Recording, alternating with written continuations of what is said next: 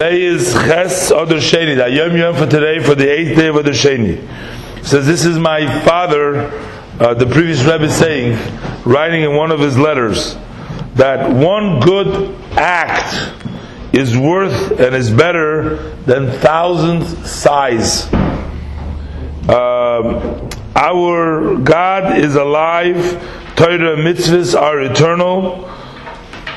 Stop sighing be diligent in doing the actual service, and God will grace you and you will be successful.